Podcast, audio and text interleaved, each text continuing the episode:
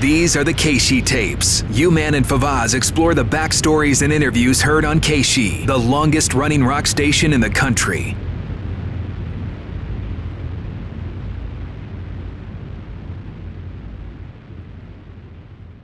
All right, yes. Welcome again to another edition of Keishi Tapes. I'm John Hewlett. Favaz here, My uh, Twitter handle at STLUman if you want to follow me there. And and Keishi Guy. We uh, we both of us tweet out when the new podcast episode comes out and all that good stuff. today we're going to be talking about a gentleman who made Keishi Radio what it eventually became. And that was a radio station that has endured the test of time. We're 51 years of age.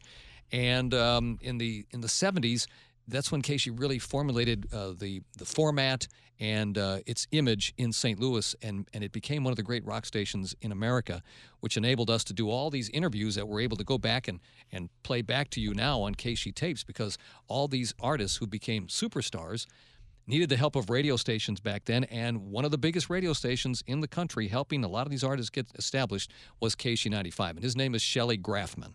And not only, I mean, it's just it's going to be great to hear from him, but we're doing it because the 51st anniversary of Keishi is uh, November 7th. So this will come out the Friday before, and uh, we're kind of doing it in celebration of the Keishi anniversary. And certainly, uh, when I hear Keishi, I think of Shelley Grafman. Now, this interview takes place 22 years after the radio station signed on. So this is uh, this was 1989. This interview happened. We brought him in to celebrate that anniversary and to talk about that anniversary. Great. And so uh, Shelley came into the radio station after Emmis Communications had bought Keishi from the company he worked for, which was called Century Broadcasting, Right. and he was not uh, kept on, not retained by Emmis And Communications. that was that was back in 1984 that was 84. when so it was bought. so this was three years later Right. and he had you know he it it was i won't say hard feelings but it was uh, crushing to him because casey was his Oh, I life bet he, I bet he was pissed because I mean he's the guy that made Keishi what it was up until that to that Yeah. point in 1984, and then they didn't want to keep him on for whatever reason, and that's just the way it goes sometimes. right so for him to come in that morning was a big deal because it was like you know healing the wounds of of what had happened uh, three or four years prior. I never met him. never met Shelley. No, I never met Shelley. So when did Shelley die? Shelley died in 1997. Okay. So that was wow, that's 67, 70, 77, 30 years And ten years after this interview. Yeah, 10 years after this interview and Wow. 30 years after the establishment of the radio station, 1967. Uh, Smash and I were on the air that time I together. love doing- Smash. I just saw him last week. Yeah, so did I. Uh, so did I. love Smash. At the uh, on the Casey uh, Morning Zoo, and that's what we called it back then. And uh, he didn't know Shelley at all either. He'd never Right. met him before this interview. Right. So um, here's how it went. It was Can't wait to hear Smash's voice, and yours too, of course. let's go back. And it's a happy day. 22 years of rocking and rolling St. Louis here, KC 95. And in the studio with us here, now you man tell me, because I don't know that much about Mr. Graffman here. This is the original general manager in, of KC 95 Just call from me Shelley. just call him Shell, Okay. please. Yeah. From, from the rock and roll days as they began. I would. Would you say that you were the original general manager of KC95, Shelley? Well, was no, there someone? uh, I uh, I don't think I was the original general manager. In '67, when the station went rock, I came aboard really in sales, and it was about mm, about a year and a half or two years later that I became general manager. But um, Ron Ells was general manager. Ron Ells! And um, that was Johnny Rabbit. right. And Who uh, now he- works at WIL. Right. And and you don't mind me mentioning names. no, Dropping- no, we'll, that's we'll all be right. we'll be dropping a lot of names if with your permission. Sure, no problem. But Ron was uh, Wait, wait, the general wait, Shelley. manager. Did you hear that, you man? With your permission. Oh God. Uh, Didn't you once work for Shelley? And now he's asking for your permission. Hey, Well, happy days Happy are days here are here. again. Yes, for you, sir. Well, I, I respect the fact that I'm your guest. Right. Well, we respect the fact that you would come uh, uh, out here this this morning. We appreciate it very much. It was, uh, it's a pleasure.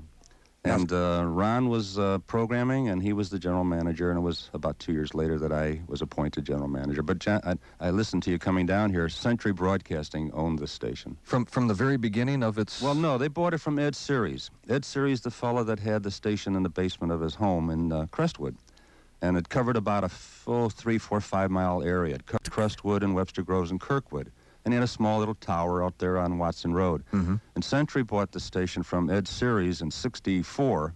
It was a classical music station, uh, classical music, and uh, it covered about a three mile uh, radius. They moved over to Watson Road to the old facility, built the brand new tower. It was about a 500 foot tower. And from 64 to 67, lost a lot of money and suffered the pains of, uh, no, no, no disrespect intended, of classical music. Right. And in 67, November, obviously, in 67, which you guys are celebrating the 22nd year anniversary, uh, went rock in 67. And uh, I came aboard at that occasion. Take a shot, Favaz, what you think Century Broadcasting paid Ed Series for 94.7 FM. In what year? 1964. Wow. Uh, I'll say uh, uh, tw- uh, $25,000. 25,000. Yeah. A couple questions before you go further. Do you know what Century paid for Casey at that time? Yeah, I do know what uh, Century paid for Could you? Are you at liberty to? Yeah, sure. It was mention that? $72,000. Seventy-two thousand dollars. What do you think of that?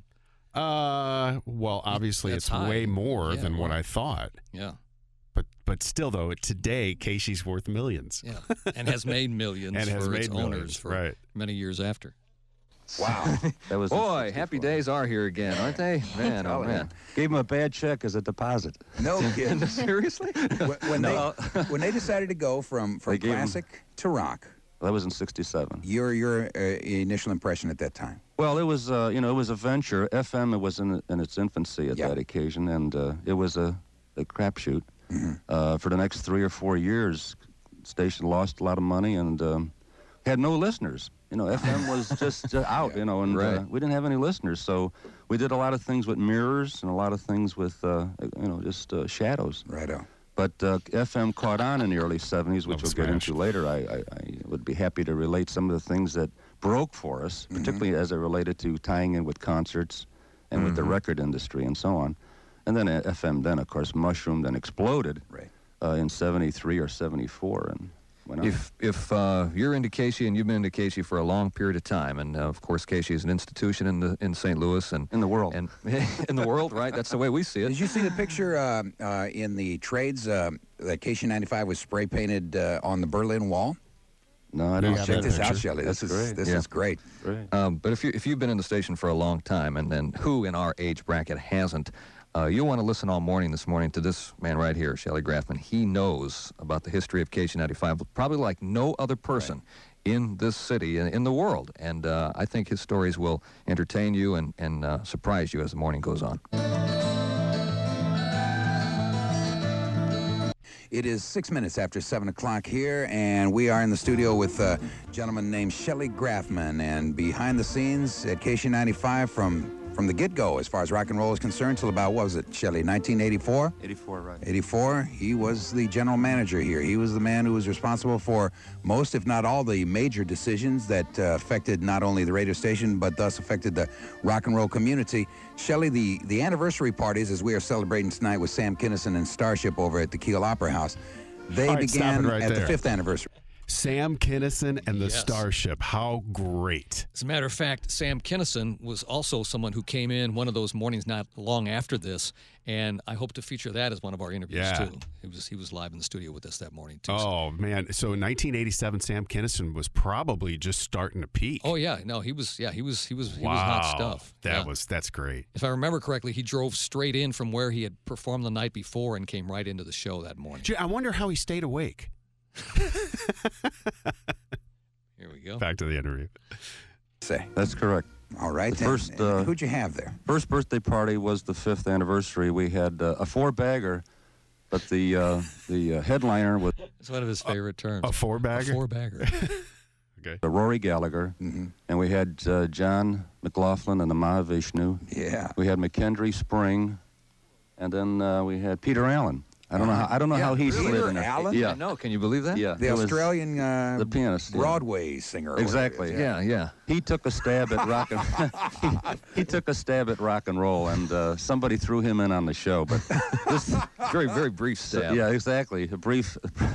uh, this was in 1972, and it was a good show. We had it at Yeah. Kiel Auditorium. We had about five, six thousand people, and Uh-huh. rock was still in its infancy, but uh, we had a nice turnout. Now, was that considered a success? Four or five thousand at that oh, time? that was a big success. We were uh, overwhelmed with that kind of a turnout.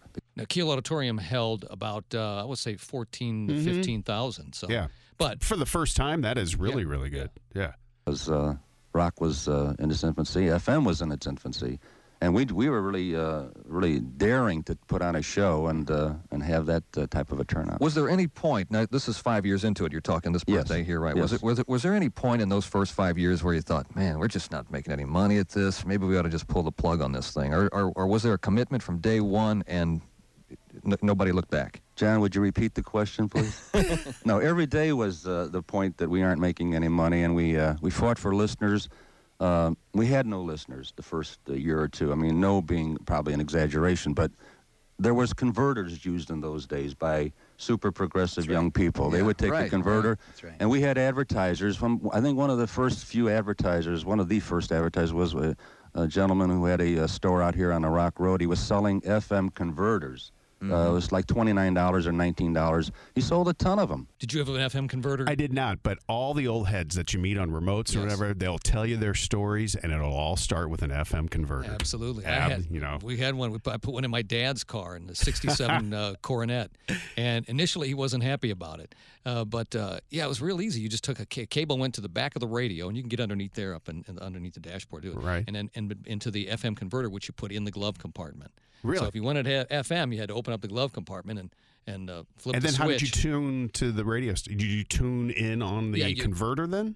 uh, the, or- you or had the to tune actual the radio, radio? station onto a certain frequency, and then the FM converter. Oh. took it to wow, whatever. that's kind of cool. I never bothered to Yeah. never bothered to ask. I think I got that right. I'm pretty sure I do. But yeah, I, I remember having that thing in the if car you for a didn't, good you'll couple. hear about it. You'll- Well, I had that. Uh, so so so this was um, so I got my dad's car. Let's see, um, I got the job here at KC. Well, no, I started listening to FM radio probably uh, seventy four ish, seventy five. My dad's car was a sixty seven. So I probably uh, it's probably that FM converter. I used it to get FM for a couple years pretty before I cool. actually got my own car and had my own FM radio, in it, which was a and then you had that big fro, and you were gone. yeah, I had the bench seat in front, buddy. That was awesome.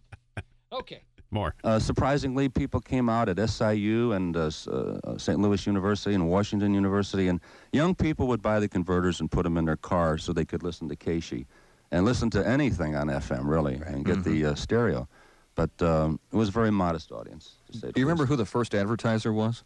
No, John, I don't. No. How about the first Some song? crazy, some crazy uh, institution that went broke fast, probably. Uh, what what was the first song that you, you played? Do you remember that? People ask us that all the time, Shelley. You know, um, it escapes me, but uh, right now at the moment, but um, seems to me it was a Moody Blues song. Oh yeah. Yeah, but I uh, uh, before I leave today, I'll try my best to recall the first song. I remember we we turned it on, and the first song. Boy, that's a great question. I wish I had a great answer for it. Mm, uh, Hey, um, We have the answer. w- w- we, we, we kind of do have the answer. Now Johnny Rabbit, who was on the air, says, and he said the day the, the that we launched the museum, I guess it was or whatever, that it was White Rabbit by Jefferson Airplane, and that's what we've been going with. And he swears. Forever. He swears by it. Okay, Yes. because I thought uh, because of the the whole rabbit connection to his name. He was the one that was on the air, and so he decided the first song he's going to play is White Rabbit. Yeah. For those of you who are listening from outside the St. Louis market, uh, Johnny Rabbit was a big, well known DJ on the AM Top 40 station, KXOK, here in St. Louis. Right. And uh, uh, there's some controversy as to whether or not Johnny Rabbit, uh, who eventually became the guy who started Keishi, he was kind of like Johnny Rabbit on the weekend. I mean, we should explain kind of what his uh, significance is in St. Louis radio history. But um, yeah, I, I and I, I kind of thought that that that was just kind of agreed upon to be the song. I, I don't know that it's definitely the Well, song. that's what we're going to agree to, John. All right. Okay. I'm sorry. I- Shelley can say what he wants, but we've been going with White Rabbit for years now. And Yeah. who knows? Maybe he just wasn't there that day that, that Johnny Rabbit pressed the button. maybe not. Yeah, Yeah. maybe not. Grafman is the man who helped put KC95 on the air 22 years ago. It's 10 minutes after 7 o'clock right now, 35 degrees and getting colder. Channel 4 KC meteorologist Mike Nelson at 7.30 to tell us more. We are doing the I Grew Up with KC95 promotion, and this all ties in magnificently here as we celebrate our 22nd year today. It doesn't Yes, tie in what we're doing here right now, though. But, But to hear, and, I uh, just, I- we, we, we did the uh, the announcement, but we did it about 10 minutes late. So we want to give this gentleman an opportunity to get in here. So we'll have two winning opportunities. No, it is. You send us a picture of what you look like when you first started listening to Casey and what you Oh. look like today. We will draw different uh, names of various parts of the day. That person will have nine minutes and 50 seconds to get in on the phone lines here. They get through. They got themselves You're Never Too Old to Rock and Roll Sweatshirt. to hear Smash talk about a promotion that you were doing, I kind of remember that. I was just I was a listener back then. I wasn't working then.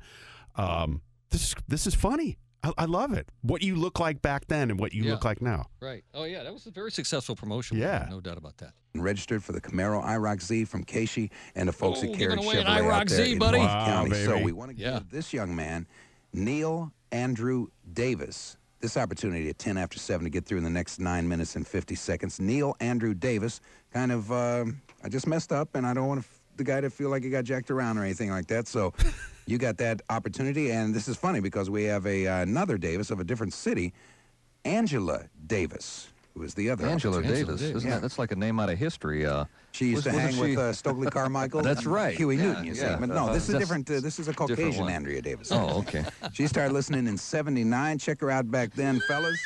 And check her out now. She looks righteous. Is it Andrea oh, or Angela? Smash. Angela. Angela Davis. Oh yeah, All right. she's come. She's come along very nicely. so have you, Jack. All right, so come on. Neil Andrew Davis and Angela Davis, both of you. Nine minutes and 50 seconds to get through here. 969 1111, 1 800 842 KSHE. E. We're celebrating 22 years thanks to you, rock and roll community. Back in a moment. All right. Uh, Did I mention this was an on-air interview? that happened? Uh, yeah. So Yeah, what you're hearing is, and I don't know how much you want to edit out, but you know, it's. Uh, I mean, it was the show. Yeah. It was your Yeah, show that right. you were on, you and Smash.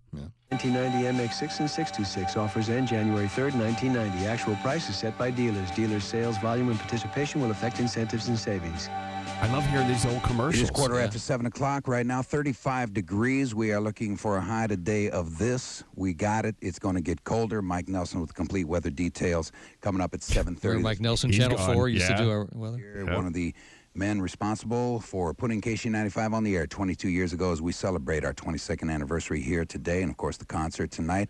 Keep in mind, free show with Atlanta Rhythm Section at Mississippi Nights. It's coming Oh, Thursday. Wow. Free Tickets will show, be Atlanta Rhythm available off the Section. Grabs first come, first serve tomorrow, Wednesday at 6 p.m. Beginning at 6 p.m. at Now Hear This and at Mississippi Nights. Shelley, you must remember some amazingly great concerts from uh, bands that were nobody at the time. KC95 gave them the break and then brought them up into. Uh, Oh, yeah. helped them not not single-handedly, but helped uh, bring them up into the stature that Yeah, they there are a today. number of bands that uh, broke out of St. Louis that uh, went on to achieve, have gone, come on to achieve a great uh, position in the uh, world of music.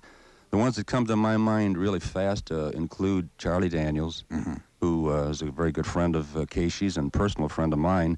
But we also were Who, by the way, is performing at the uh, River City Casino venue this weekend? Right. And he performed at the, uh, he was the headliner for the KC Pig Roast Yeah. back in June. Still going strong. Yeah, Charlie still. Daniels is Yep. 82 now, I think it is. Yep. instrumental with REO Speedwagon that suffered for many, many years up and through Mm-hmm. central Illinois. Uh, we brought Bob Seger to town many, many times. He was um struggling in Detroit for many years. Uh, he exploded about after he'd been around for about 10 or 12 years.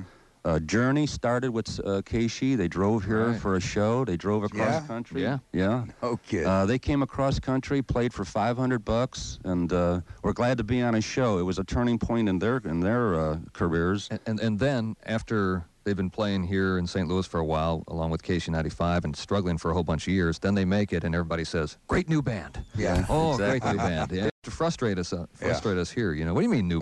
Another band that comes to my mind real fast is um, uh, Kansas was a band that Yeah. uh, that, Yeah. that broke out of uh, St. Louis. A lot of bands broke out of St. Louis because of Casey's airplane, Casey's attention, and uh, Sammy Hagar. Hagar. Oh, Hagar, absolutely. Hagar, uh, he would come to St. Louis and do two nights at the uh, arena, Mm-hmm. but the rest of the country, he 500 seaters, and you know he was perplexed and he Yeah, we just talked I about said that. Yeah. We, we talked about how Sammy can play to 20,000 people here and, and 5,000 in Kansas City or Chicago. It's so funny to hear you talk about this in 19, which is uh, 11, uh, th- almost 30 years after the fact. yeah, I know. It's crazy. And when he talks about that that journey uh, tour, they came to the radio station. Uh, I got pictures of I've seen myself it. and all Yeah, of those man. guys back then with all that hair and everything. All of us with all our hair. And then we went to Peach's Record Store on Hampton and Chippewa and had an Uh-huh. event there too. And the line went around the building and down the block to, to get autographs. And that's from when Steve Perry joined the it was band. the first to join Wow, the band, that's yeah. that. Those are great stories. The answer, of course, is that Casey was totally uh, had a total love affair with Sammy Hagar, Yeah. and played his music, and, and understandably so. He then uh, later on he grew into where he was big in other cities. Michael Stanley Band out of Cleveland was a big band here. Um, these bands broke in St. Louis. And uh, you know, Shelley Grafman, and I, I'm not to stroke our guest here. I mean, I mean that's, I mean, you can do that very easily because he's sitting here in the chair. I mean, but I'd said, I've, I've said this many times before. It's he's he's one of a kind, and and they don't exist anymore. When the general manager of a radio station smash, he is known by the bands, big rock and roll stars that know Shelley Grafman. You ask them now who's the general manager of a lot of radio stations, most if not all, they have no idea. But it was because you were involved not only as as the general manager, but also in the programming department. Yes, I was right, right for about five, six years. I had the opportunity uh, last year to talk with Sammy Hagar when he was here with Van Halen. Did you? And we're speaking right now with Shelly Grafman, one of the men responsible for putting KC95 on the air 22 years ago. Sammy Hagar talks about his love affair with KC95. Absolutely. KC means to St. Louis. Listen. Without Casey, Oh, I thought you meant the Casey. Beatles could not pack this building because Casey is the rock and roll reason for this town. This is a great rock and roll town and has been because Casey's been around for so long. When I was in Montrose, 73, they played Space Station Number 5 when no one else would. They played Rock Candy when nobody else would. I cut my first solo album. They played Rock and Roll Weekend. They played Red. They played all my solo stuff. Throughout my whole career, I've always had no problem with airplay in this town. Every other radio station changes. They go, they become oldie stations. They become this, they become that. Casey has remained solid and has remained a rock and roll station in St. Louis. Without Casey, St. Louis would be doomed as a rock and roll town because the people would not get exposed to the good music like they have been through this station. And I'm saying that. Uh, the other stations are going to hate me. They're going to drop our records. But you know what? Casey is all that matters in St. Louis. Boom. How about that? Yeah. Casey's all that matters in St. Louis, and we have that on the back of a T-shirt. When Sammy played at the Hard Rock Cafe years later, about ten years later, uh, but oh, all that what he said right there was And what remember, we talked about in the first episode. yeah, and remember, uh, he was saying that at a time when uh, the radio wars were hot, and They were. other stations could drop him, and it could affect record sales and concert ticket sales, as opposed to how things are now. You don't have the same kind of radio uh, battles Right, going on. yeah. So if he said that today. Eh, it wouldn't mean as much, but when he said it back then, he It was, was a he big, was- big deal. He was putting his neck on the line, really. you That was know? really cool to hear that. And then he went. And then he went into the song. Yeah, and then we played this song. Yeah, there we go. Let's enjoy it. Or at least some of it anyway. I think it gets cut off. Uh, there it goes. Hey, we still play this song today. KC95, You have the Yeah. Eagles right there. Sammy Hagar just before that. It is 27 minutes after 7 o'clock. We're looking to 35 degrees, and it is getting colder. Mike Nelson in about five minutes to give us complete weather update. It's Smash, You Man, Caroline, Shelly Grafman in the studio with us here. Oh, by the way, Mike Nelson went to Colorado. That's where he, He on did. TV in Oh, okay. Colorado. In case you were wondering, that one. I really wasn't, but okay, thanks. That one Mike Nelson fan out there. One of the men responsible for bringing KC95 onto the airwaves here in St. Louis. And I look at Shelly over here, and Shelly, when, when it all began, a guy like me, a guy like you, man, a gal like Caroline, could not say badass on the radio. Am I right, Shelly? No, you couldn't. and uh, how did you monitor to make sure something like that didn't happen? Or Well, I right? didn't. I really didn't monitor. It was Yeah. just understood that. Uh, it was just understood. Yeah, yeah. Uh, in, in the early days, also, I mean, uh, now that everybody's pretty much playing the same music, uh, personality radio's come back. So, so conversation, hopefully lively, entertaining conversation, has become a part of programming again. But in the early days of KC95, I mean, it was okay. Shelley would not get down on us if all we ever did coming out of a commercial set or going into a commercial set was just say KC95 and then right into the song. You, it wasn't personality radio at that time. Sure, sure Mr. Bayless would be happy about that too. I was just thinking. but Oh. Shelly, uh, before we I was just thinking about our current boss, Rick Bayless, who was the boss back then. Brief, bright, and tight, baby. That was, but that was ridiculously brief, though. I mean, uh, seriously. Right. As a matter of fact, I was on the air one time, and I was going from one song to the next, and I opened the microphone and I said, "You're listening to KC95," and I went to the next song, That- and the phone rang, and I picked up the hotline. and Yeah. yeah. KC, studio line. It was Shelley. Yeah. He said, Great break. and I went, I think That's I can what do they this say. for 42 years. into news. Were you the guy who uh, was uh, partly responsible, shall we say, for hiring uh, Mr. John Hewlett? Yeah, I Uh, hired John. Right. You did? Yeah, And- it must be about 84 years ago. Oh, really? well, you were about to marvel at what he was when he first came on. You, man, let me see. I, I, I need that one that says zing over there. Where? The cart that says zing. I think it's on a uh, Orange. on a On an orange? on an orange. Yeah, says you man zing, Oh. because this is what you man was like when he first came to KC ninety five, You're straight kidding. out You're in the of uh, 80s. Oh, straight boy. out of uh, broadcast center, and uh, see if you remember this type of you Okay. man on the air, Shelley. All right. Start today to enjoy Zing in the new half quart size. That's Zing, Z-I-N-G, new sparkling lemon lime soft drink. Again, that's zinc. Wow. Always zingy, always refreshing, always lively and light. Now Zing gives you the added advantage of 12 servings from each six-pack, and that's reason enough for a party. So ask for six packs of Z-I-N-G, Zing, also in the new half quart size. Great for meals.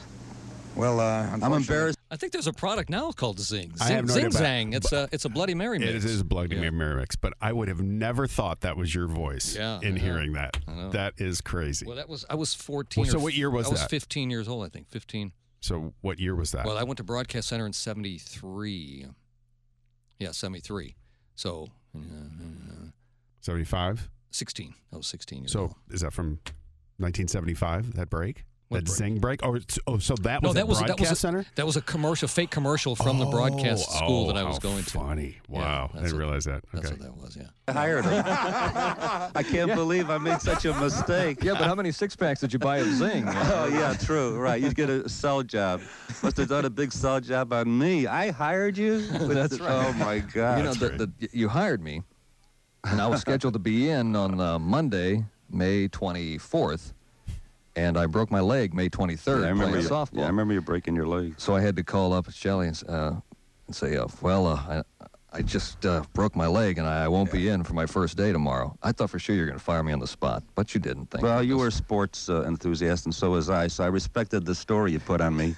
A good salesman too. He was in the wrong field. He should have been in sales. Indeed. What year was this, John? This was 76. Seventy-six. So Well, you're- I, I ask you, Shelly, My now gosh. you've seen the man grow. Oh, yeah. 14 years here at KC95. Marvel, Marvel, Marvel too. That too. Marvel, if you will, at this young man's talents now as a newscaster. And uh, in the studio with us here, Mr. Shelly Grafman, who uh, is, uh, was at one time the general manager of KC95 for so many years. Shelly, real quick before we get into new music from Aerosmith here, how did you guys decide what songs were going to be the songs, what bands were going to be the bands that you were going to play on KC95? It's such a science nowadays. You guys shot straight from the hip back then, right?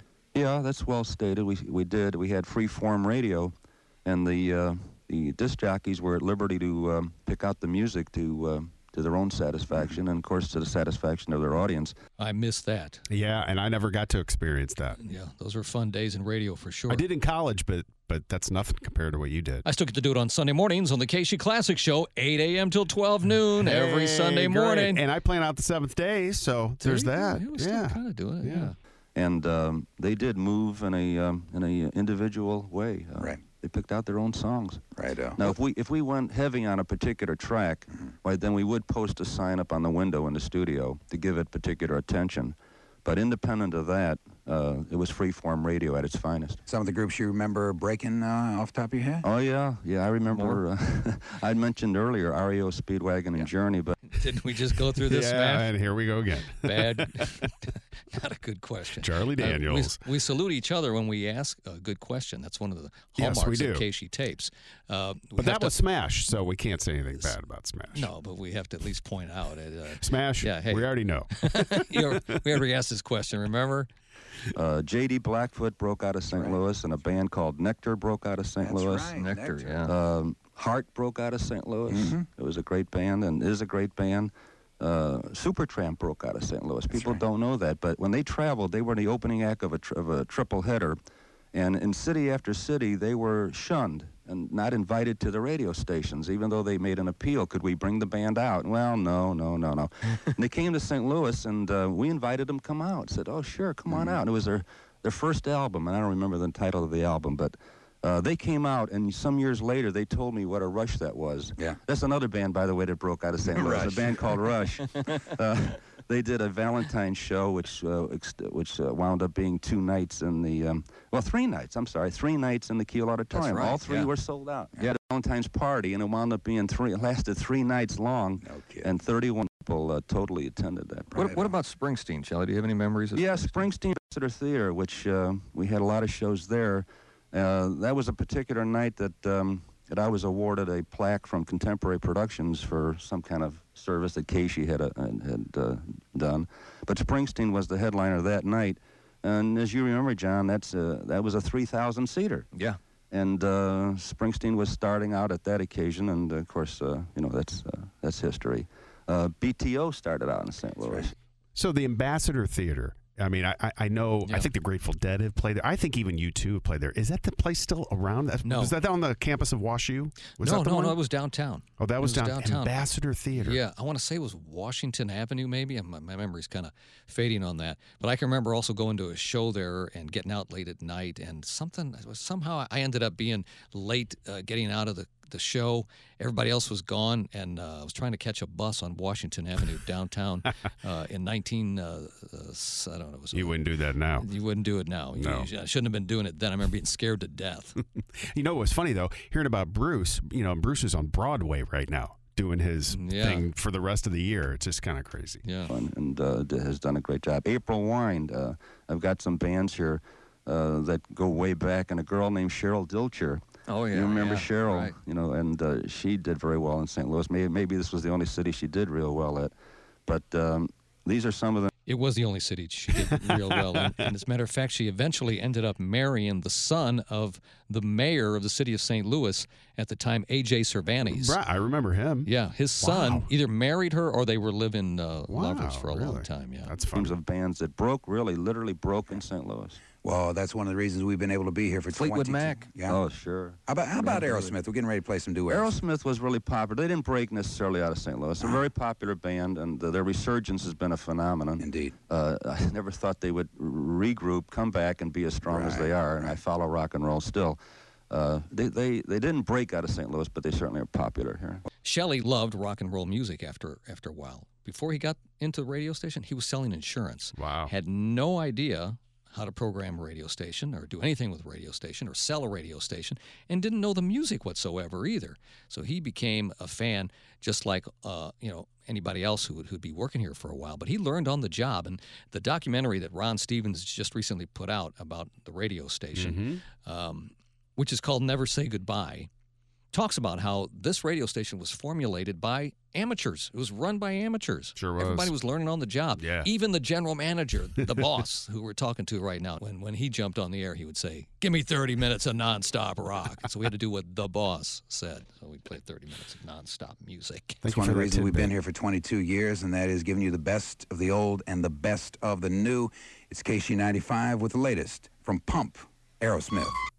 Wow. So he, they they went into Janie's Got a Gun, and that was new Aerosmith at the time. That is that's that's crazy to hear. I love it. So it was great hearing Shelley talk about the different bands that broke out of St. Louis. A lot of them were obscure groups and, and never really materialized. Like the Cheryl Dilcher was the song called High or something Uh, like one that. called High uh, Together is another. Yeah, there's Yeah. three Casey classics I played from her. It's just great, you know. eh, You know, I've only only been with the station 27 years, but there was so much history before I started in 1991, and people, longtime listeners that are, are listening to this podcast and they're hearing Shelley today and they're hearing, you know, how Casey bands. I mean, it's got to be really exciting for them because I'm sure they were around yeah. when it happened. And again, he was very influential, as I said, in the music business back then. It's it's hard to understate it, but uh, uh, easy to forget, you know, Right. and it, it, because uh, a lot of time has gone by, and, and these bands have gone on to be super mega superstar. A lot of su- But you superstar know what? bands. They all And- mention him yeah, that's yeah, to this day. yeah. If you Neil Schoen, Right. Uh, uh, if you if you interview him, they'll say, "Yeah, man, I remember Shelley Grafman." Sure, Paul Stanley. Uh, you go to our KC Rock and Roll uh, Real Rock Museum, Mm-hmm. and you'll see the appreciation that those guys have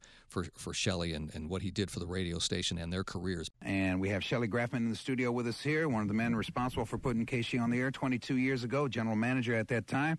uh, as the days went on. And you remember all the way back to the first anniversary show, which started at the fifth anniversary. Give us Yes, a- I do. Give us a Yeah. list of all the acts that have played anniversary shows, uh, as Okay. you can remember, Shelley. Well, the fifth one was in uh, 1972, and as I mentioned a little earlier this morning, we had Rory Gallagher and John McLaughlin and the Mahavishnu. We didn't have a birthday party that we celebrated in uh, for the sixth birthday. We resumed in the seventh.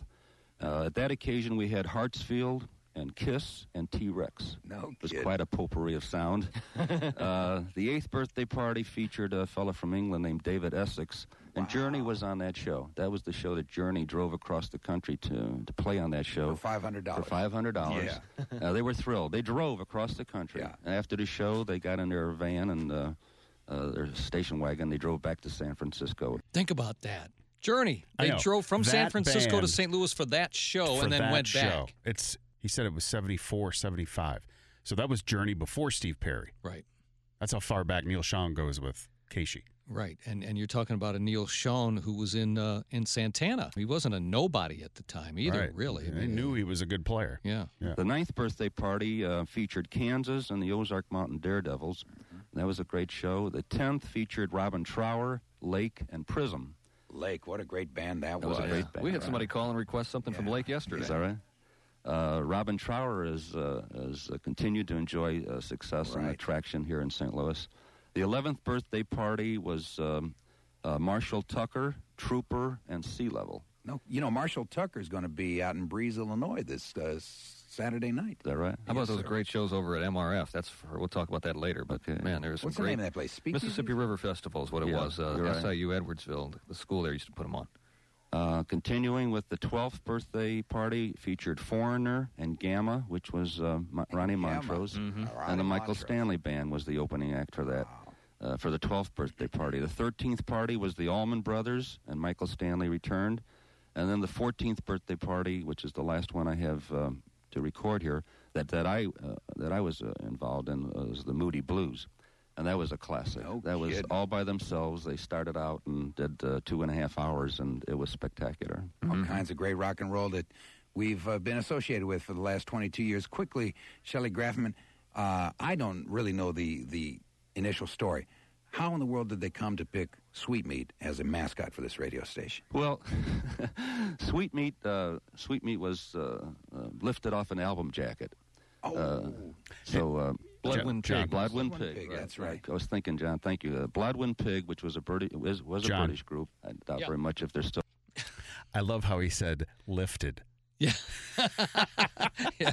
As opposed to stole it. But uh, yeah. Same thing. Shelley was very uh, he was a very smart guy, uh, very careful with his wordage when he's talking. I don't know if you can tell that. Oh, in no, this I, interview. I, I could tell Yeah. he's very just like right.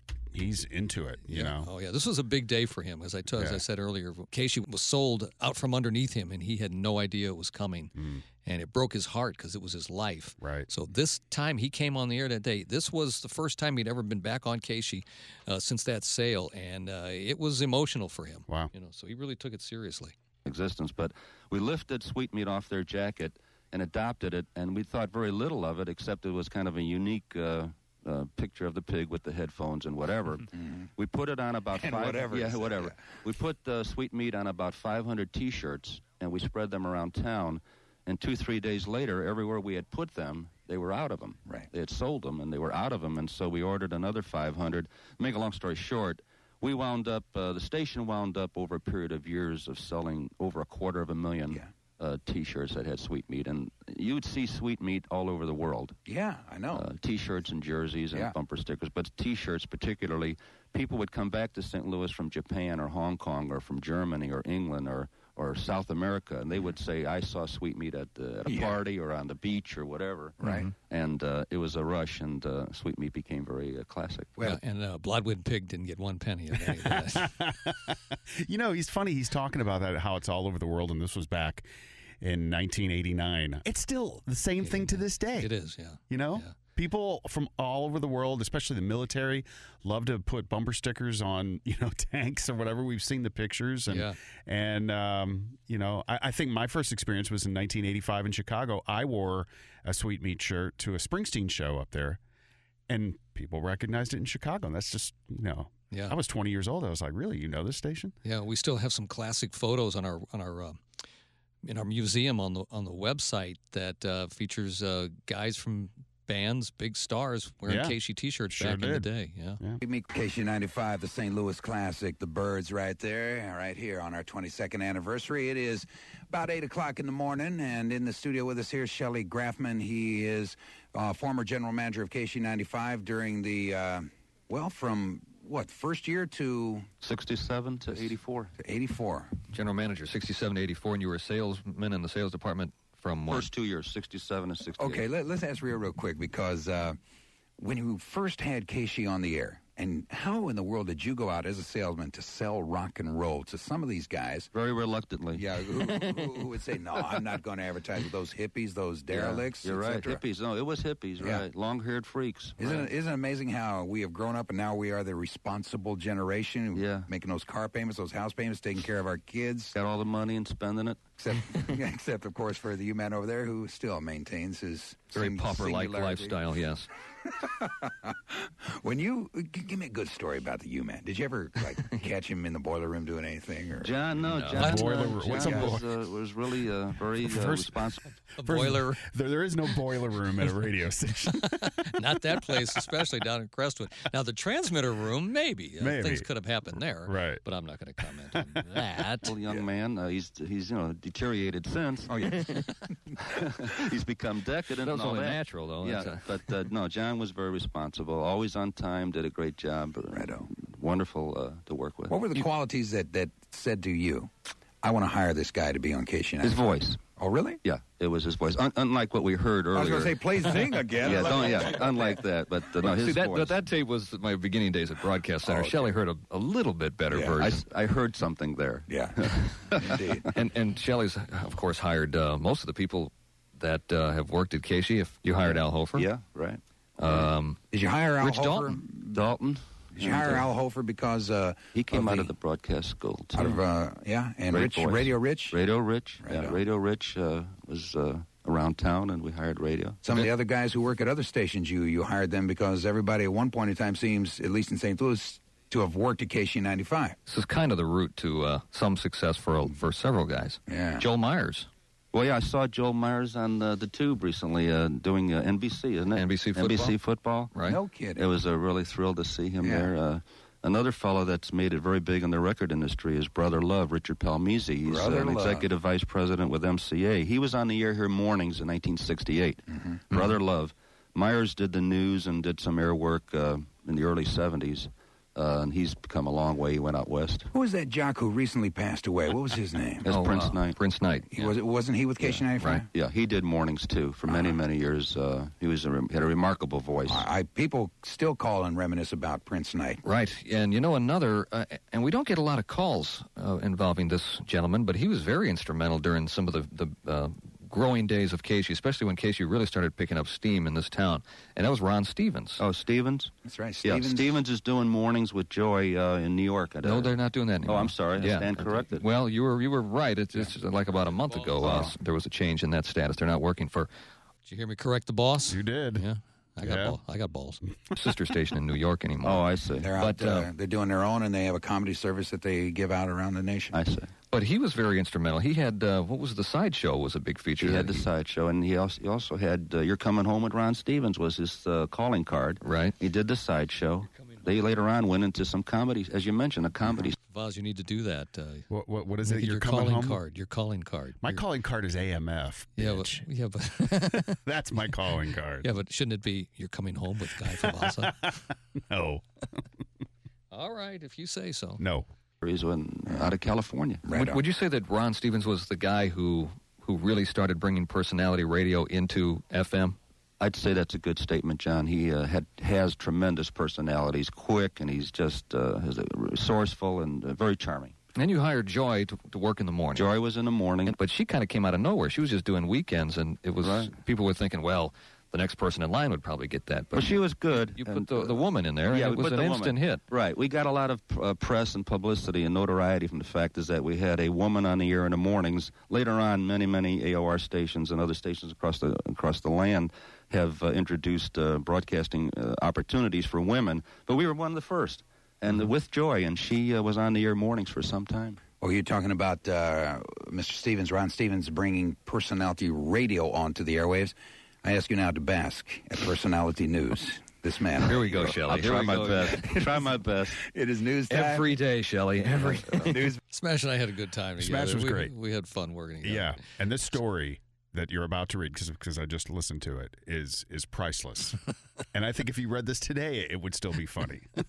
I need to like recycle some of these. And, uh, that is good. This Brought is to you good. by Boot Village Western Wear. And here with the personality news, Mr. John Hewlett. Thank you so, so very, very much, Smash. You know, um, 29 people were injured last Saturday when a uh, when a Korean Airlines Fokker 728 crashed. Uh, the name of the plane really is Fokker, F O K K E R. It was taken off from Seoul, South Korea. One witness reported the Fokker lost power and that the Fokker's wing hit the ground before the Fokker caught on fire. Survivors said, "We were lucky to get out of that Fokker alive."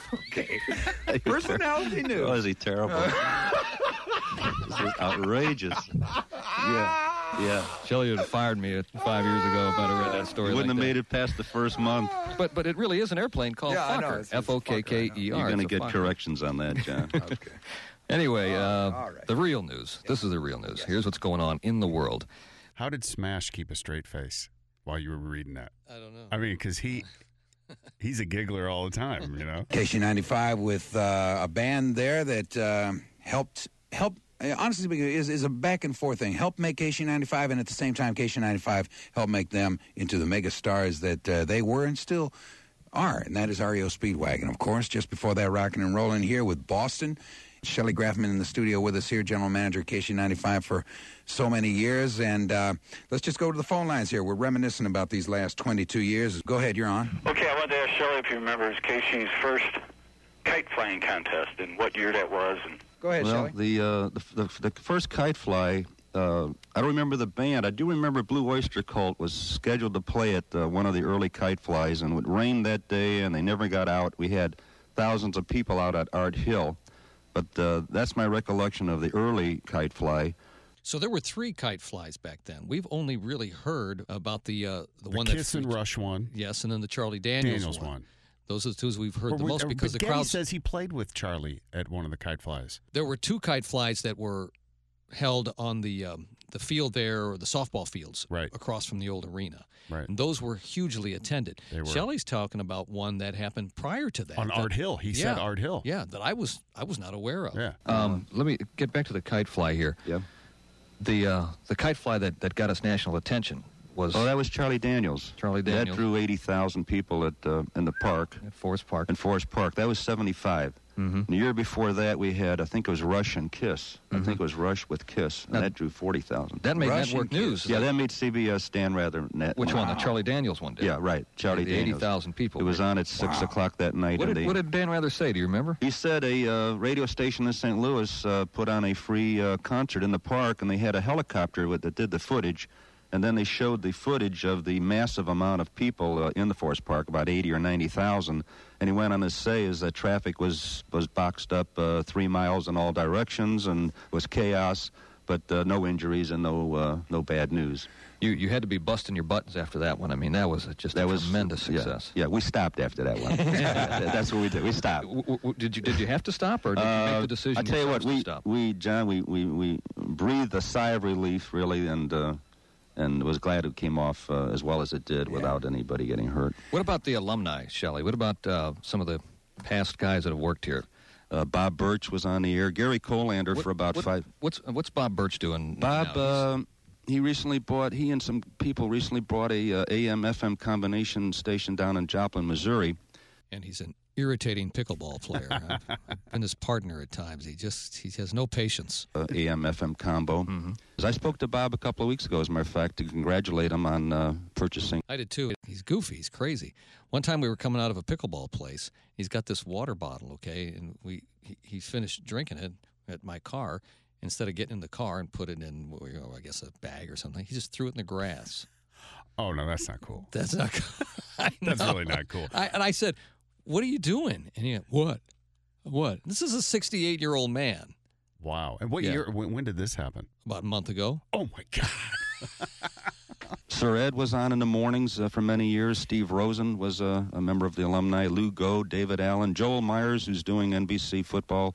Uh, John Roberts, Sam Kaiser was on with us for Sam many Kaiser's years. done well in the music business, in Yeah. the record business. Big time. Is he still with Atlantic? You remember Sam Kaiser? I know Sam Kaiser from um, Royal Bliss, the band that we play that we're currently playing now. He was the one that kind of pushed them to us back when we played their first single. I don't know how many years ago it was. It was like Yeah. eight or nine years ago. But I've talked to the on the phone with Sam many times, and he has great memories of Casey, and he loves the Cardinals, Yeah. and he loves coming to town whenever he can come. Yeah, I'll be darned. I had no idea he was still in the music business. yeah, hmm still is. Sam Kaiser. Mm-hmm. Wow. And there was a fellow named uh, Mark Cooper, uh, Right. Jim Singer, Ted Hobbick, Don Corey did nights uh, for many, many years with us. David Rhodes, I think I mentioned, he was from the Bahamas, had a great British accent. Oh yeah. Those are some of the names uh, that um, that are alumni. Uh, Joe Mason, of course, uh, had, had, had- was hired by you. He's now working Yeah. for the competing station. Yes. And uh, after you left, of course, J.C. Corcoran did mornings here, I guess, Mm-hmm. a couple of years, two years, and uh, tremendous success there. Mark Uh, Close, Mark, uh, he did. Mark mornings. Close? How can we forget Mark Yeah. Close? My gosh. Yeah, Mark started as a uh, as an errand boy here. I think he was No about kidding. seventeen or eighteen. He was an errand boy at KC, and he did uh, did a lot of knit-nat stuff until he got a shot at uh, being on the air. He's still an errand boy, right? Yeah, he- in a lot of ways, he, he really is. Matter of fact, I think he's supposed to pick up my cleaning later today. Night weekends, We Which bur- was a big mistake, Shelley. Very big mistake. yeah, we- yeah, yeah. We saw the talent with Mark and buried him overnight weekends, but uh, he rose above that and, and has come out a long ways. of Yeah, course. he uh, he did middays for a long time. I think he worked just about every air shift except Yeah. nights, exactly. which is where he belongs. And uh, We're talking with Shelley Grafman here, and uh, we will continue our reminiscing about Casey as we celebrate our 22nd year here today. Shelley Grafman's in the studio with us here at quarter in front of nine o'clock. And uh, Shelley, I, I had heard of this uh, this lady, and people keep asking, but I never actually heard her on the air. What's the name of the old lady uh, Ruth Hutchinson. who used to be a DJ? here? Bruce Hutchison, right? And what was her story? How'd she get on the air, and what was that? Well, Ruth Hutchison, um, she came in one day to buy some tickets. She's uh, she was 82 years old, and she walked into the station to buy some tickets for her grandson, I believe it was. And uh, we were kind of taken back with this lady. Uh, we asked her, you know, what brought you out here, and she said, "Well, I'm buying I'm buying some tickets to a concert for my uh, my grandson." And uh, we thought it was just novel. We asked her to come in. We could we uh, give her? She uh, took a cup of coffee or a soft drink. And then we decided, um, wouldn't it be nice and novel to do a couple of Keishi promos? Uh, Ruth Hutchison, I always listen to Keishi. Totally cosmic was her favorite expression. Yeah. But uh, she was the beginning of You're Never Too Old to Rock and Roll. And what started out as kind of just a lark, we uh, taped a couple of promotions with her. And Ruth uh, enjoyed it, and we enjoyed it. We went on the air with it. We had a flood of calls. Who is this lady? and um, over the next uh, couple of years, we had Ruth, uh, and we introduced her at concerts, and she was just well, just Oh, brought just the house embraced. down, yeah, brought the house down. Uh, we introduced her at the Valentine's party, at the birthday party. She did. Then she did a show, and then. Uh, a, a a 30 minute or an hour show in which she hosted a, uh, a show each week. It Uh-huh. was sponsored too, by the way. And it drew a big crowd, and she would talk about the birds and about the Who and Rolling Stones and the new release from uh, whatever. Yeah. And uh, it never was- got into the birds and the bees, though. No, no, no, no. We wouldn't do that. Different era. And Ruth was just a big hit with KC. Is she still living? no, She's not no, living anymore, she uh, she passed at age 89 or 90, I believe it kidding. was. And she was the mother of the lady who was our sales manager at the time, Nancy Poole. Ah, I've heard that name. Yes. Yes, I have. And Nancy Poole. She was a she was a tough lady. She was a tough lady. Not uh, not very popular at the radio station. Would amongst you the say she's a employees. bitch, John? Well, I, I wouldn't say that. No. Okay. Uh, but some would maybe. Okay. But uh, not on this podcast. I'm not going to say that. One of the things that Keishi was renowned for around the nation was helping local talent get big. One of the greatest success stories ever was Mama's Pride. That was my lone classic this morning uh, at six o'clock.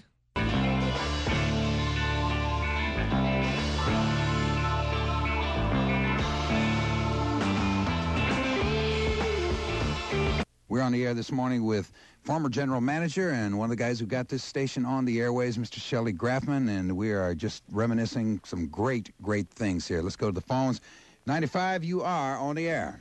Hi, I've got a question. Has any KC stuff actually become collectible? Yeah, KC stuff is collectible items. Yeah, sure. No, I, I know the, the bumper stickers with the peace sign are.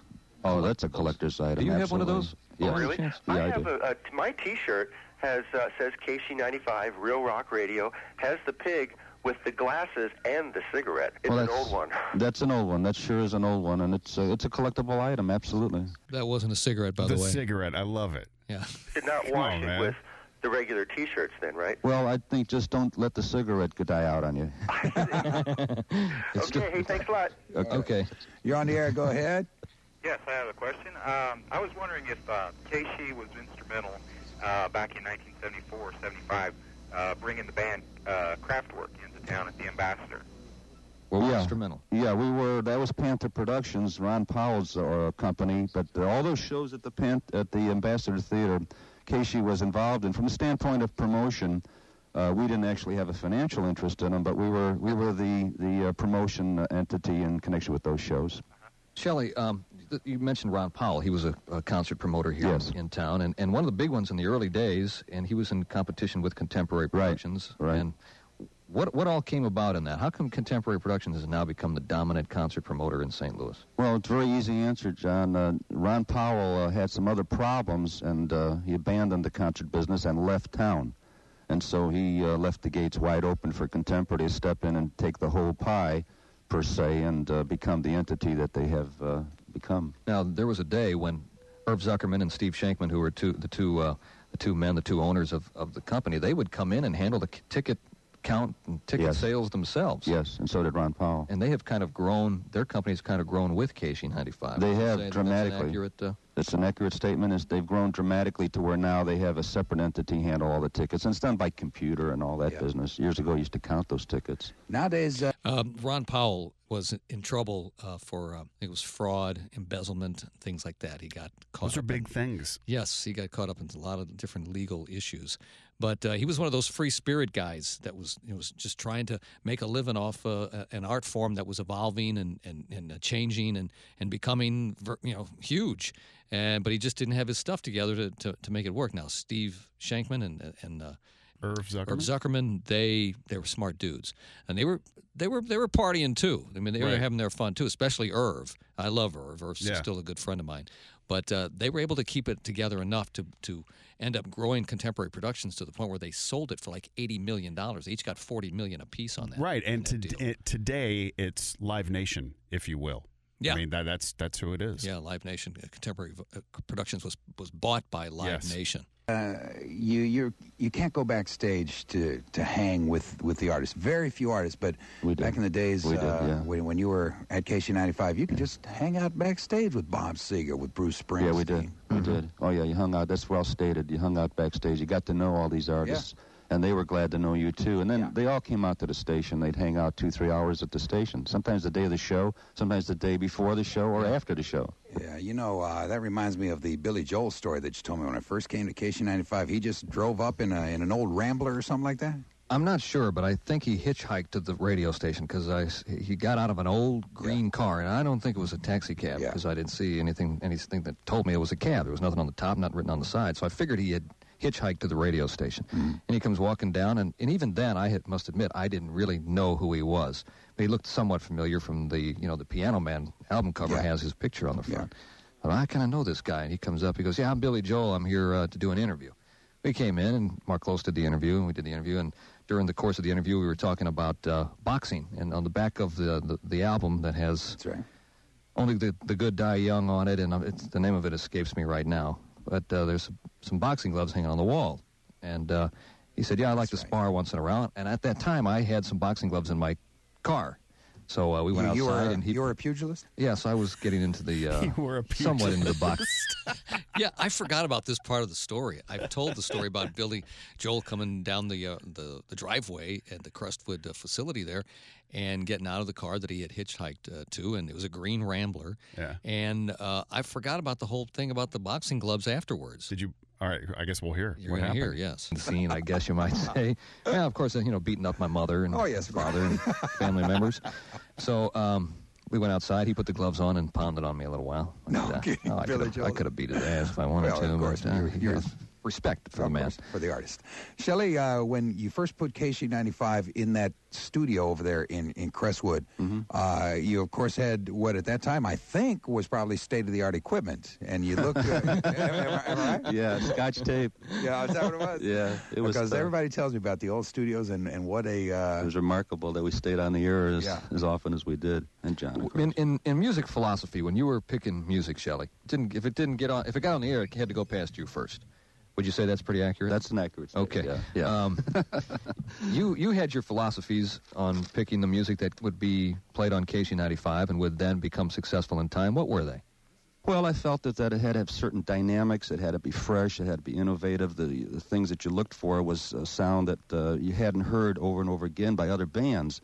And we would search for that type of sound. As an example, we found Nectar with Remember the Future. There was a dynamic there that was just incredible. remember Uh, Star Castle?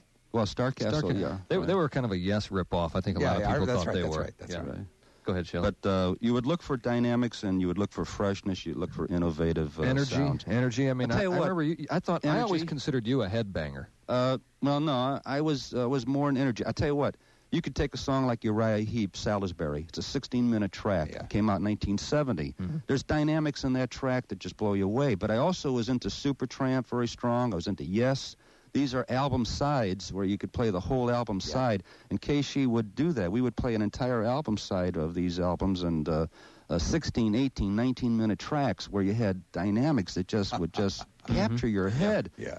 Um, and that's the kind of music we look for. Now we had nothing against the three-minute song. Right. There were many of those, but uh, it was it was uh, five and six minute songs. Mm-hmm. You know, you uh, uh, weren't in the studios uh, usually late at night. Uh, I can remember playing those 16 to 24 minute songs and uh, going down to White Castle, grabbing a bunch of burgers and listening to the song all the way. I did that. I, I put a long song on and went down to uh, Jack's or yeah, better. get a big old cheeseburger, Wow. drive back up. Is that the place where you threw peanuts on the floor? yeah, wasn't that's it? right. Yeah, that's right. it was right down the street on Watson Road there, and uh, you just keep your fingers crossed that that record wouldn't stick the whole time. And you had your radio on, you know, as you drove to the place. Yep.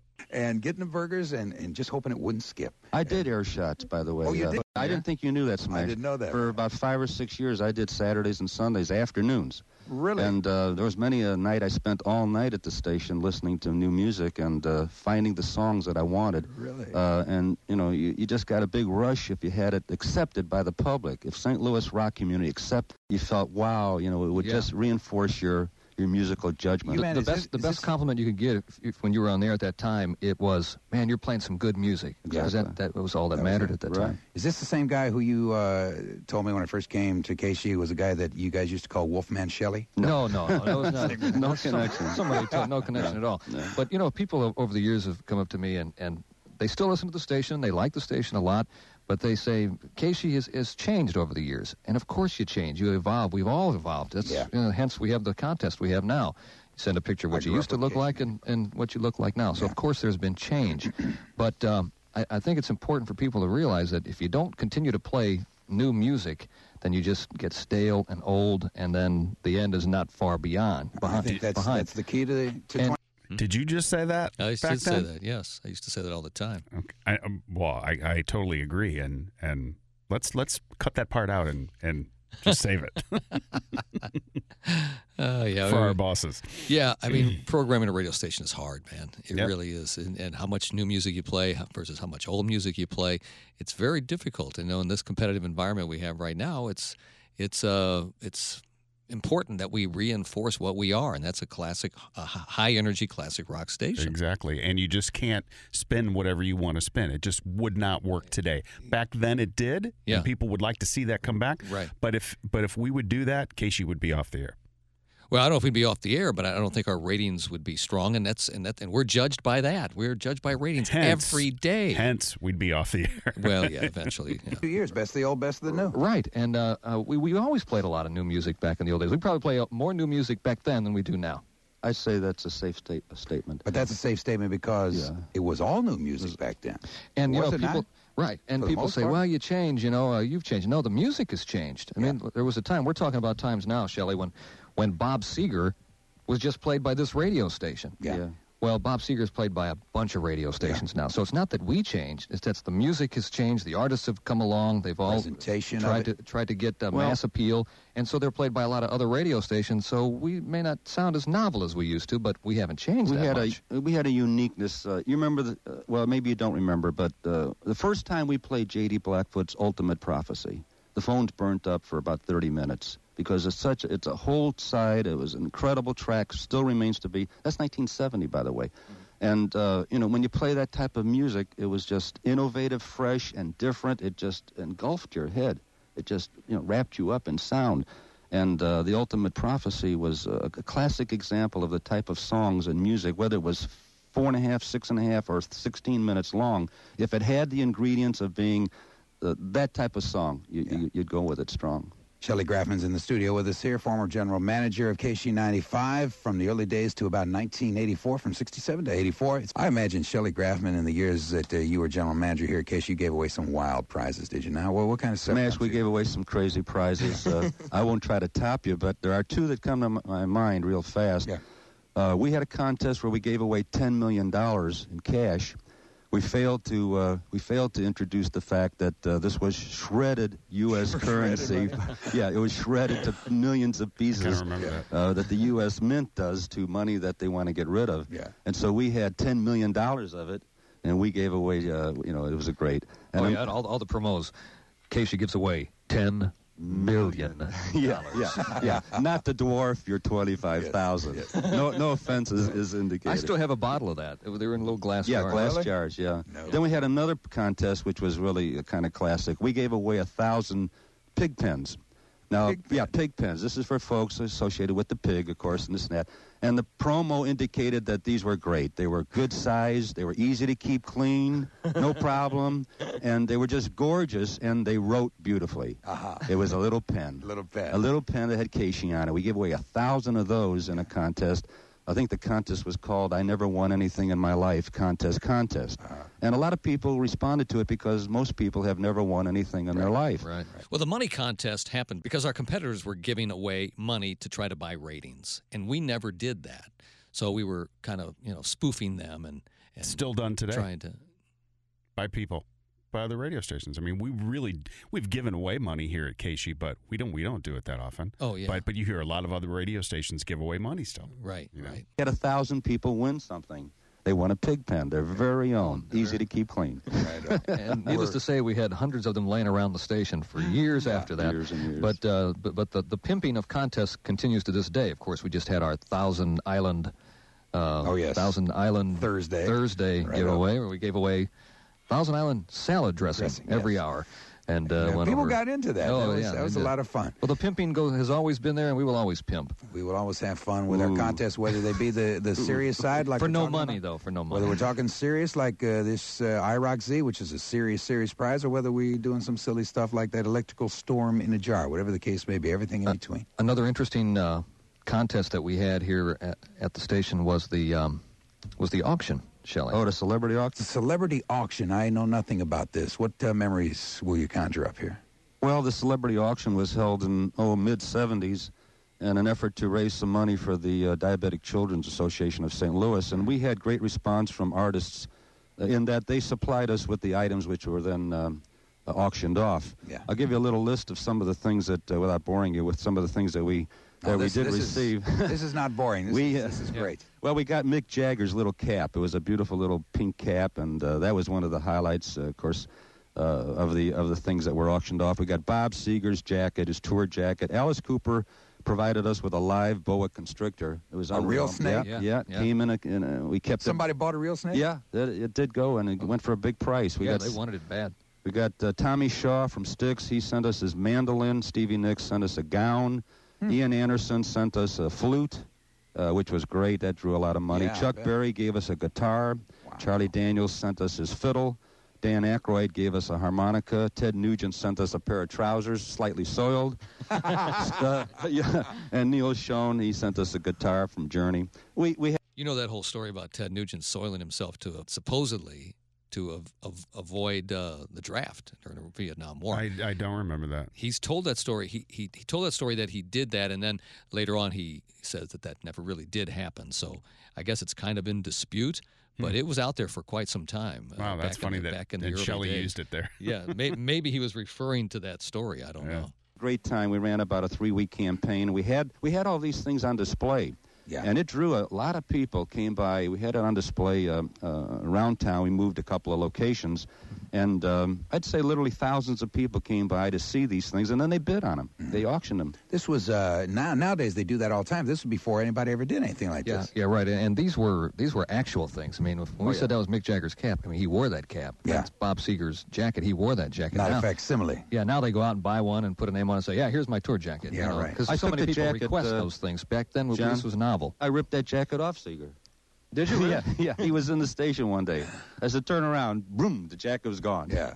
But I didn't touch the snake. Right. Oh. really, neither did I. This next song, You Man, Gary Bennett in the studio with us here. Uh, this had a special meaning to the format here at KC95, to programming KC95, other than the actual fact that it was a great song by Lighthouse. Yeah, this song was used as uh, the intro to the news for a long, long time. Uh-huh. Gary, how many years did we use that? I think we started using it about 1970, uh, late 1970. And we did back in those days what we uh, would call a produced newscast. Uh, we'd use music, bits of music out of a song, sound effects, and actually made the news enjoyable, very easy to listen to.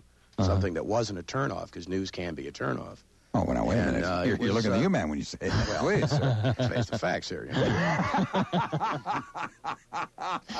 Okay. But, uh, but would you say for like 14, about 14 years we used that, uh, Yeah, that, pretty that- much, that yeah, news I'd intro? And what was the outro? There was the music that we used after the news, too. That was uh, Layla. The end of Layla? Yep. Or Oh, the middle? really?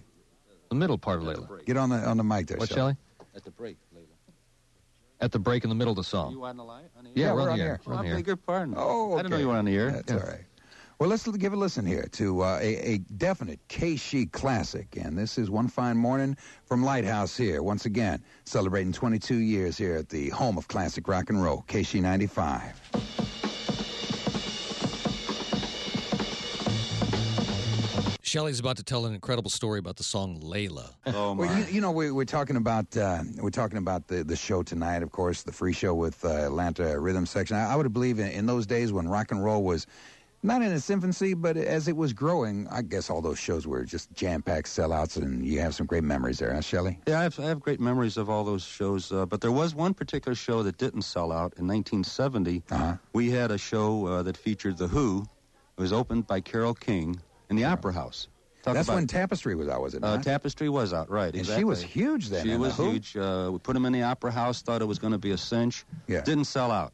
No kidding. Now look how things happen. The Who comes back, you know, just Yeah. 29 years later, 19 years later, and sells out Bush Auditorium. Yeah. So you see how fast they've Oh, So, so, so what, did- what did you end up doing? How what did you say it wasn't a sellout? I mean, was it Uh, like half empty? Hmm. No, no, it was it was about uh, 85 or 90 percent. It was Yeah. about 3,000 out of the 3,500. Mm-hmm. Did they did they uh, destroy the stage? Uh, no, no. Uh, when um, when they looked like they were about entertaining the idea, yeah, we, we, we tore all the instruments off the stage. Oh, really? Yeah, and asked them to leave. You, you know, uh, one, of- one of the things that has not occurred, at least since, since I've been here, but another one of the grand events that Casey was all associated with was this Valentine's Day. Valentine's stuff, Day right? parties, yeah. We had three or four of those, didn't Valentine's Day parties were great, the biggest of which was in 1980 when Rush played three nights at Kiel. We, bet. we had Valentine's uh, Party, and we sold out the first night, so we had Valentine's Party Massacre, it's called, uh, part two, sold that out, another 10,000 people, or same people coming back the second, the second night.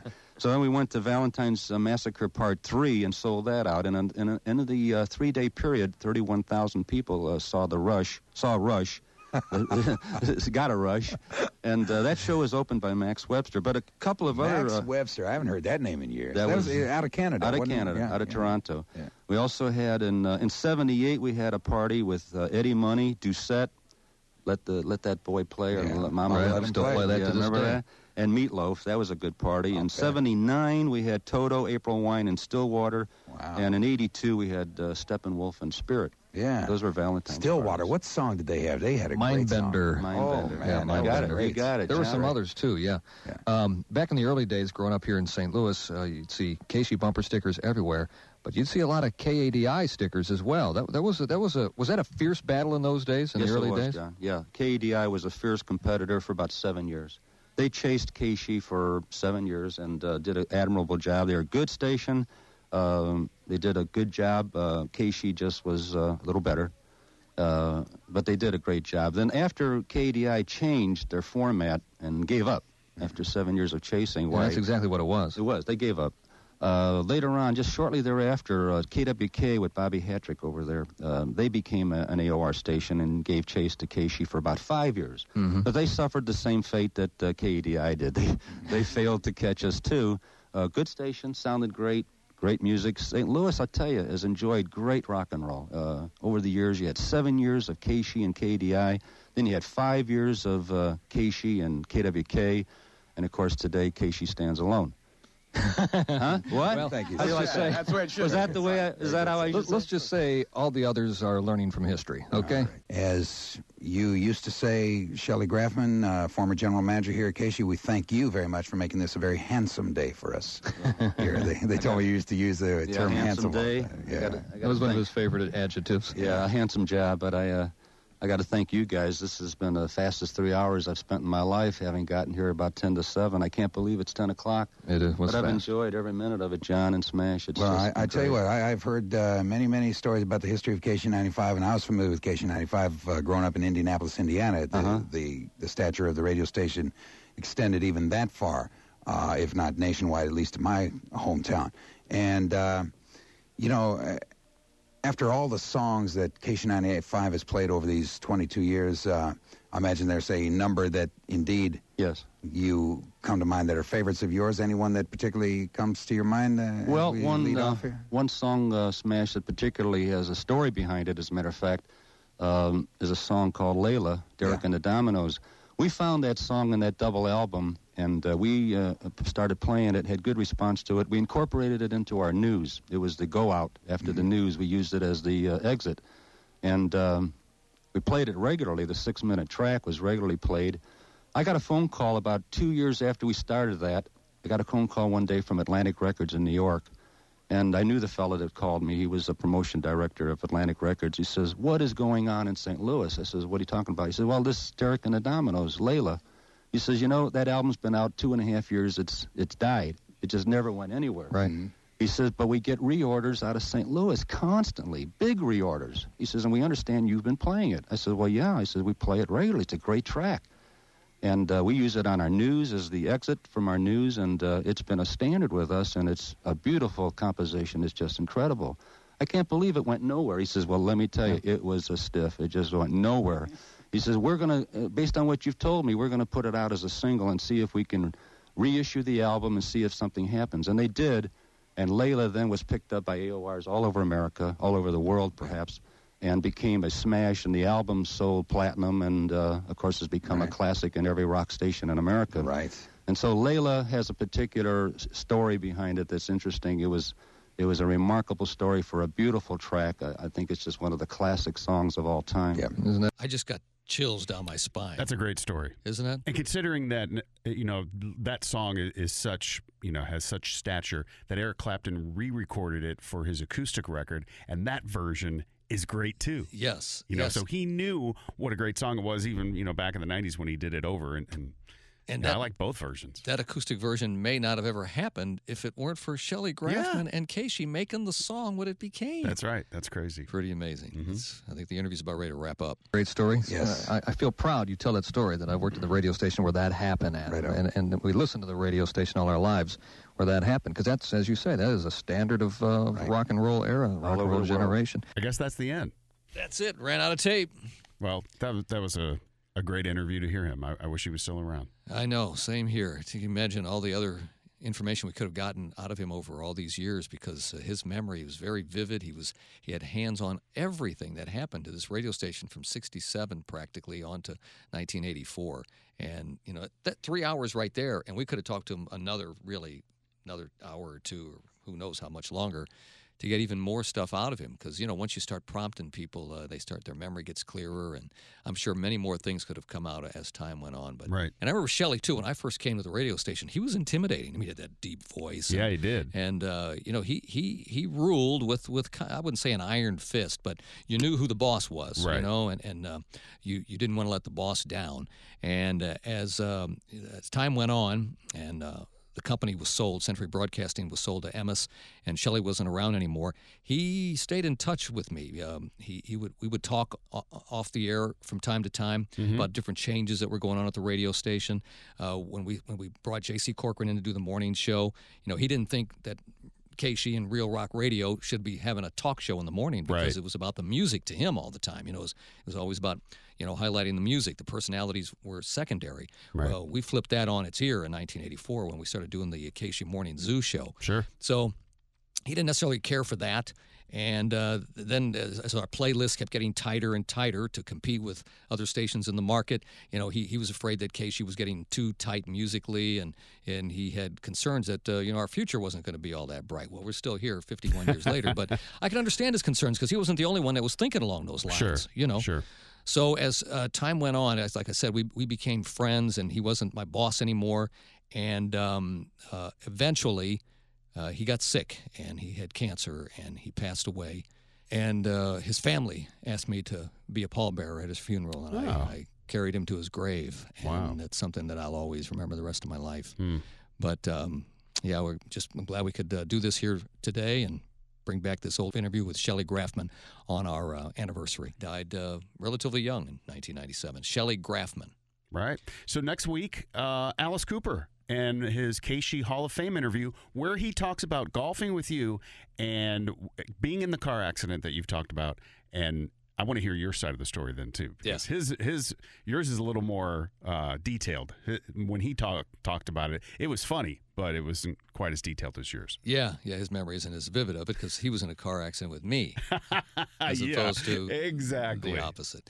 Well, uh, thanks for listening, and, and again, we'll do this again next week. Uh, I'm John Hewlett. Uh, you can follow me on Twitter at STLUman, and and Favaz at Casey Guy. See you next week, Johnny. Bye now. The Keishi tapes with you, man, and Favaz. For more on the history of Keishi, go to Keishi95.com or the Keishi mobile app.